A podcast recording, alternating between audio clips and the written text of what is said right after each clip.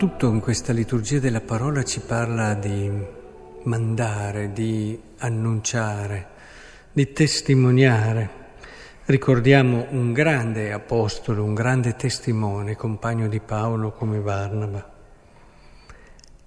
È importante che capiamo da dove nasce tutto questa, eh, questo movimento verso l'esterno. Perché una persona deve andare ad annunciare? Perché deve... Cioè, può credere magari, ma... Ecco, tutto nasce da quello che è l'esperienza del Vangelo. Eh, persone che hanno incontrato Cristo. Il Vangelo che cos'è? È l'incontro con Cristo, è l'incontro con il racconto straordinario dell'amore che Dio ha per noi, proprio per noi, una cosa che sembra incredibile, eppure no, proprio noi ci ha amato, proprio noi ci ha salvato e, e incontrare attraverso il Vangelo la persona di Cristo che ci dimostra un amore senza misura, proprio a noi che magari non ci pensiamo all'altezza di tanta attenzione e premura. Eppure se con il Vangelo eh, noi ci apriamo in modo eh, libero, semplice, piccolo, troviamo proprio questo annuncio.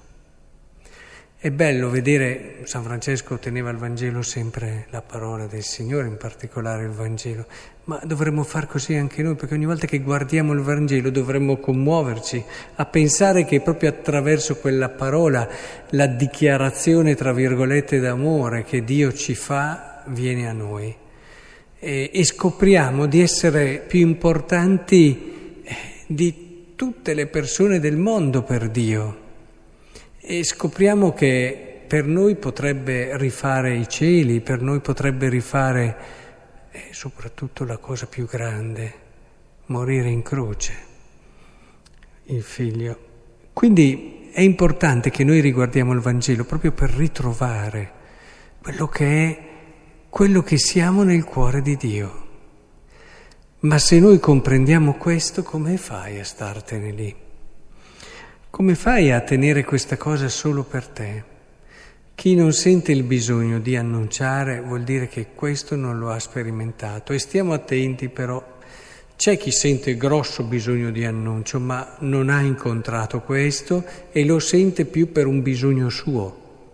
E infatti si vedono forme di annuncio rigide, forme di annuncio a mo' di conquista, forme di annuncio che indicano immaturità e si vede questa persona non ha gratuitamente ricevuto nel suo cuore perché non ha avuto questo incontro e non dà gratuitamente, ma nel suo annunciare cerca qualcosa per sé, per dei bisogni suoi.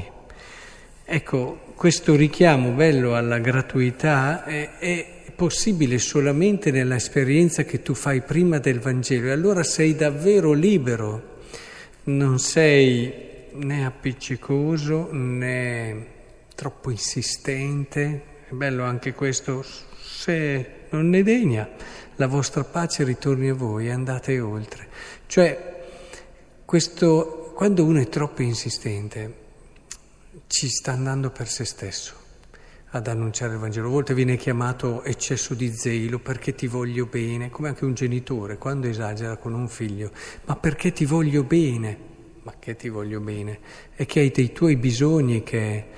perché quando, quando davvero tu vivi con maturità una relazione, lo capisci il momento in cui è inutile continuare a parlare di Dio a una persona, è il momento di cominciare a parlare a Dio di quella persona.